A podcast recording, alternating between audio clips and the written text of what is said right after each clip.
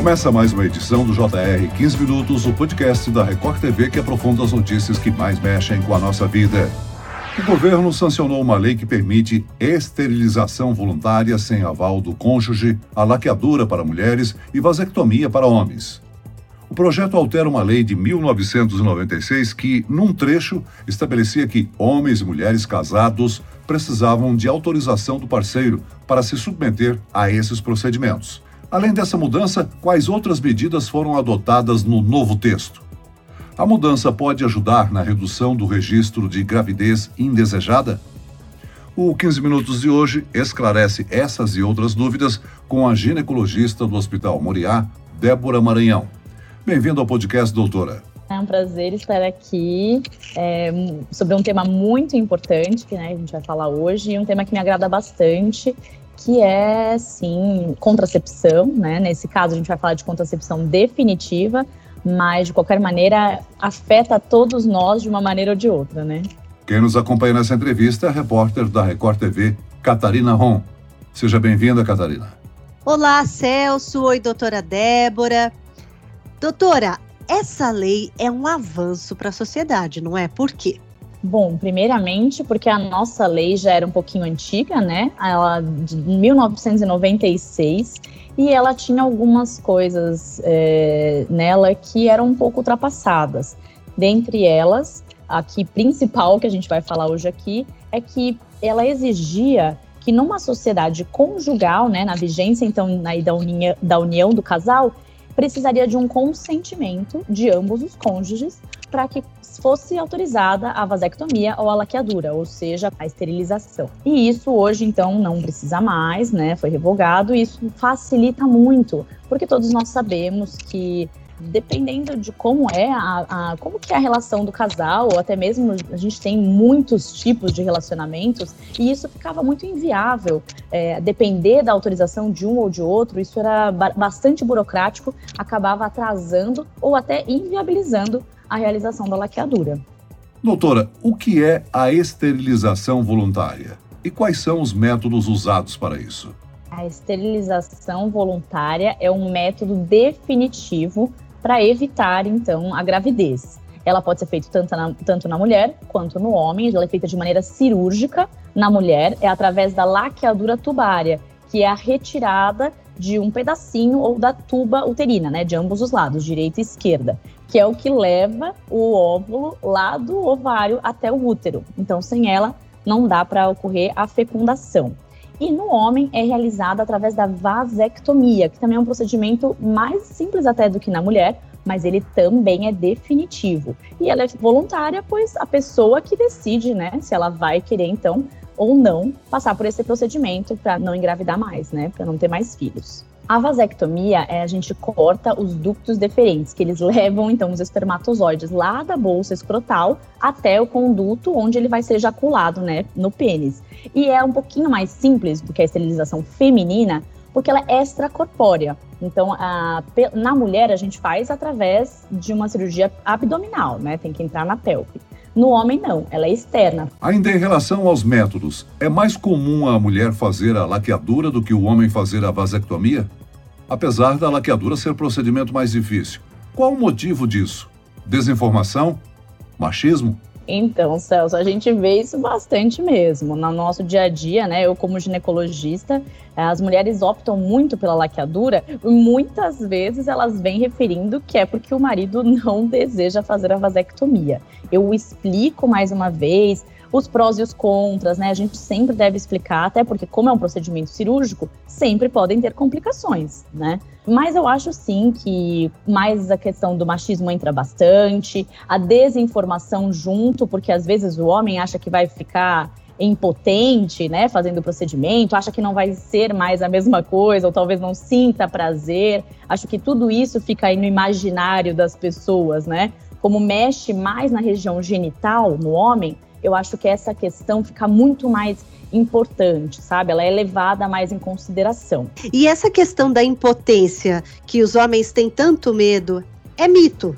É mito. É mito porque a gente não mexe na vasectomia é, em nenhuma região que está relacionada à ereção, ao prazer, né? Ele é extracorpóreo, ele, ele não leva a uma impotência ou, ou até outras coisas, ejaculação precoce, outros problemas que às vezes eles questionam, mas não tem relação, tá? Esses problemas estão mais relacionados tanto hormonais quanto estresse ou até mesmo quanto disfunções penianas. E como é que é o pós-operatório, tanto para a mulher quanto para o homem? O pós-operatório da laqueadura, ele é um pouquinho mais estendido, né? Ele demora aí uns 15 dias mais ou menos, dependendo da via que for feita, ela pode ser feita abdominal, pode ser feita vaginal, pode ser feita por vídeo também. Então, as vias minimamente invasivas, que são o vídeo, né, e a vaginal, elas são de recuperação mais rápida. Em 15 dias, a paciente já está bem recuperada.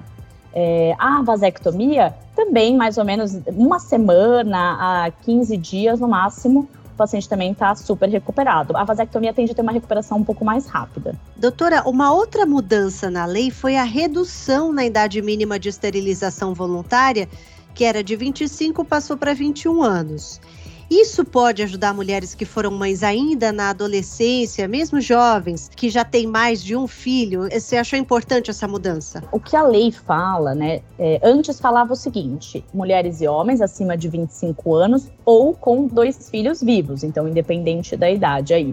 E agora mudou para mulheres e homens acima de 21 anos ou com dois filhos vivos. O grande questionamento aí é sim essa redução da idade. 21 anos, muitas pessoas acham um pouco cedo para uma decisão tão definitiva. Então isso é algo que gerou controvérsias aí entre os médicos e entre as pessoas que debatem o assunto, se realmente seria necessário essa antecipação da idade para tomar essa decisão, né? A questão dos dois filhos vivos, ela já existia, então pacientes um pouco mais jovens podem realizar. Isso a gente tem como uma boa prática, porque isso realmente ajuda pacientes que foram mães muito cedo, né, a reduzir então aí o número de filhos que às vezes vai aumentando e, enfim, né, os pacientes podem ter vários problemas decorrentes disso.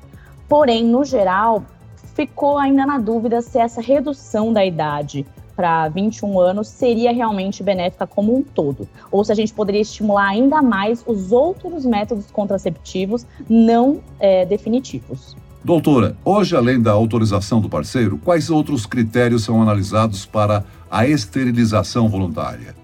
Como uma pessoa deve proceder para realizar uma laqueadura ou uma vasectomia? Para a gente conseguir essa autorização né, da vasectomia ou da laqueadura, é necessário, então, que tenha mais de 21 anos ou com dois filhos vivos. E eu preciso que tenha um período entre a manifestação da vontade e a realização do ato cirúrgico de pelo menos 60 dias.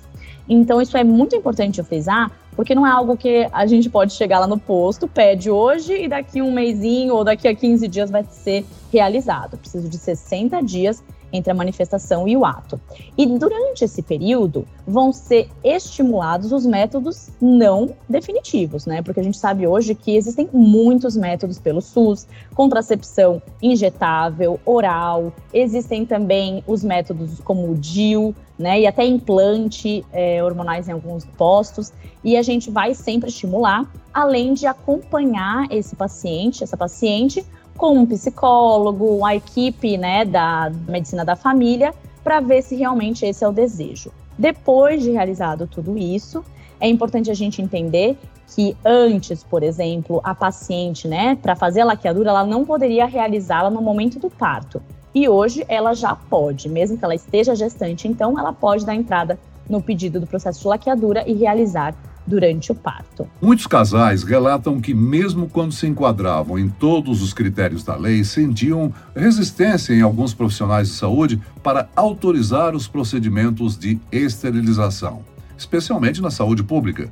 Por que, que isso acontece, doutora? Acho que tem vários motivos, Celso, que a gente precisa pensar do porquê da dificuldade da realização da esterilização cirúrgica.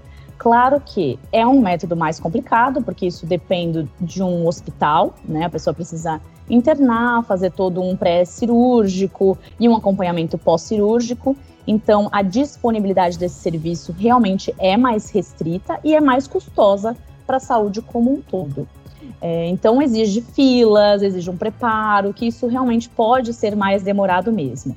No geral, eu também acho que tem uma resistência dos profissionais de saúde, porque temos sim casos de pessoas que se arrependem de realizar a esterilização. É, então, a gente realmente tenta é, lembrar que existem outros métodos que são reversíveis e que talvez daqui a 10 anos, às vezes está longe, né? 10, 15 anos, pessoas jovens às vezes não pensam que podem se envolver com outra pessoa e num futuro elas quererem engravidar de novo. Então a gente pensa em tudo isso antes de estimular a esterilização. Mas no geral eu acho que é mais pela questão das filas, da dificuldade e também existe uma parte burocrática aí que a gente não pode esquecer, né? Precisava sim da autorização de ambos os parceiros, precisava passar por diversos profissionais, sempre para ter todas as autorizações, e isso acaba sendo um processo demorado, né? Então, de dias. Então, não é só chegar lá, conversar e pronto, saiu com, saiu com um comprimidinho né, de contraceptivo. É mais complicado. Doutora Débora, já que você falou em reversão né, do procedimento, você disse várias vezes que tanto a laqueadura, a vasectomia são procedimentos definitivos, mas a gente ouve falar, ah, o homem se arrependeu, ele quer ter outros filhos, está num segundo, terceiro casamento, dá para reverter. É possível ou não é? Ambos procedimentos são possíveis de serem revertidos, mas é muito difícil esse procedimento é, do ponto de vista cirúrgico, né, de técnica cirúrgica, é, tanto a tuba quanto a questão da realização da vasectomia são, são locais muito delicados. Para ser revertido isso, requer uma habilidade super específica, equipamentos né, específicos também, que muitas vezes a gente não tem disponível pelo SUS é, mesmo no, no atendimento particular e nos convênios, fazer uma reversão de vasectomia e laqueadura já é um procedimento pouquíssimas vezes feito e de, e de dificuldade de você conseguir. E além de tudo, não é garantia de que vai ter sucesso, né? Ainda tem isso. Doutora, e você também mencionou a esterilização durante o parto, né? Essa medida auxilia também no processo de uhum. recuperação da mulher quando vai fazer assim, enfim, uma cesárea, né? Um, um parto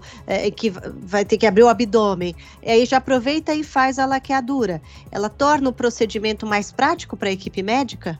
Sem dúvida, é, isso ajuda bastante, porque eu, por exemplo, recebia várias reclamações de pacientes que desejavam realizar a laqueadura durante o parto, né, após uma cesárea, durante a cesárea, e que não tinham essa autorização, porque antes o que a lei dizia era que só era permitido a realização da laqueadura durante o parto se fosse um risco, né, para a mãe ou para o bebê, ou se ela tivesse cesáreas anteriores, então várias cesarianas consecutivas. A gente colocava na balança como a partir de duas cesáreas prévias.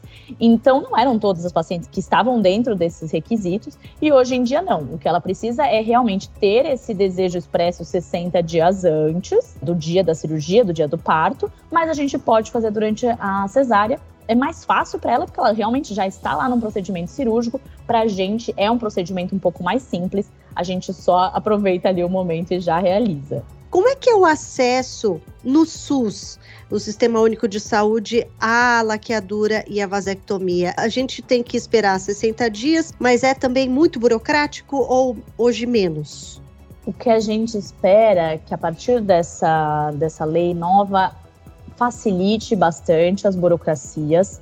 Porém, a gente tem que lembrar que, como é um procedimento cirúrgico, mesmo depois dessa autorização, né, da, do procedimento, a pessoa ainda vai entrar numa fila entre os, os hospitais que realizam a laqueadura, né? Hoje em dia, dependendo do hospital, essa fila pode aí levar alguns meses na espera pelo procedimento, porque tem uma procura bem grande. Mas geralmente, como é um procedimento mais rápido, as filas também andam rápido. Mas, no geral, a gente tem que lembrar que, além do tempo dos 60 dias, pode ser que a gente precise aí de um tempo a mais da fila de espera pelo procedimento no SUS. Chegamos ao fim desta edição do 15 Minutos. Eu quero aqui agradecer a participação e as informações da ginecologista do Hospital Moriá, Débora Maranhão. Obrigado, doutora. Eu que agradeço. É um prazer falar sobre saúde da mulher, sobre saúde conjugal e é uma necessidade de todos e um, uma, uma parte da nossa vida que a gente nunca pode deixar de pensar. Muito obrigada. E agradeço a presença da repórter da Record TV, Catarina Ron. Obrigado, Catarina. Obrigada, Celso, e obrigada, doutora Débora. Esse podcast contou com a produção de David Bezerra e dos estagiários Lucas Brito e Kátia Brazão. Sonoplastia de Marcos Vinícius. Coordenação de conteúdo Camila Moraes, Edivaldo Nunes e Deni Almeida. Direção editorial Tiago Contreira. Vice-presidente de jornalismo Antônio Guerreiro. E eu, Celso Freitas, te aguardo no próximo episódio. Até amanhã.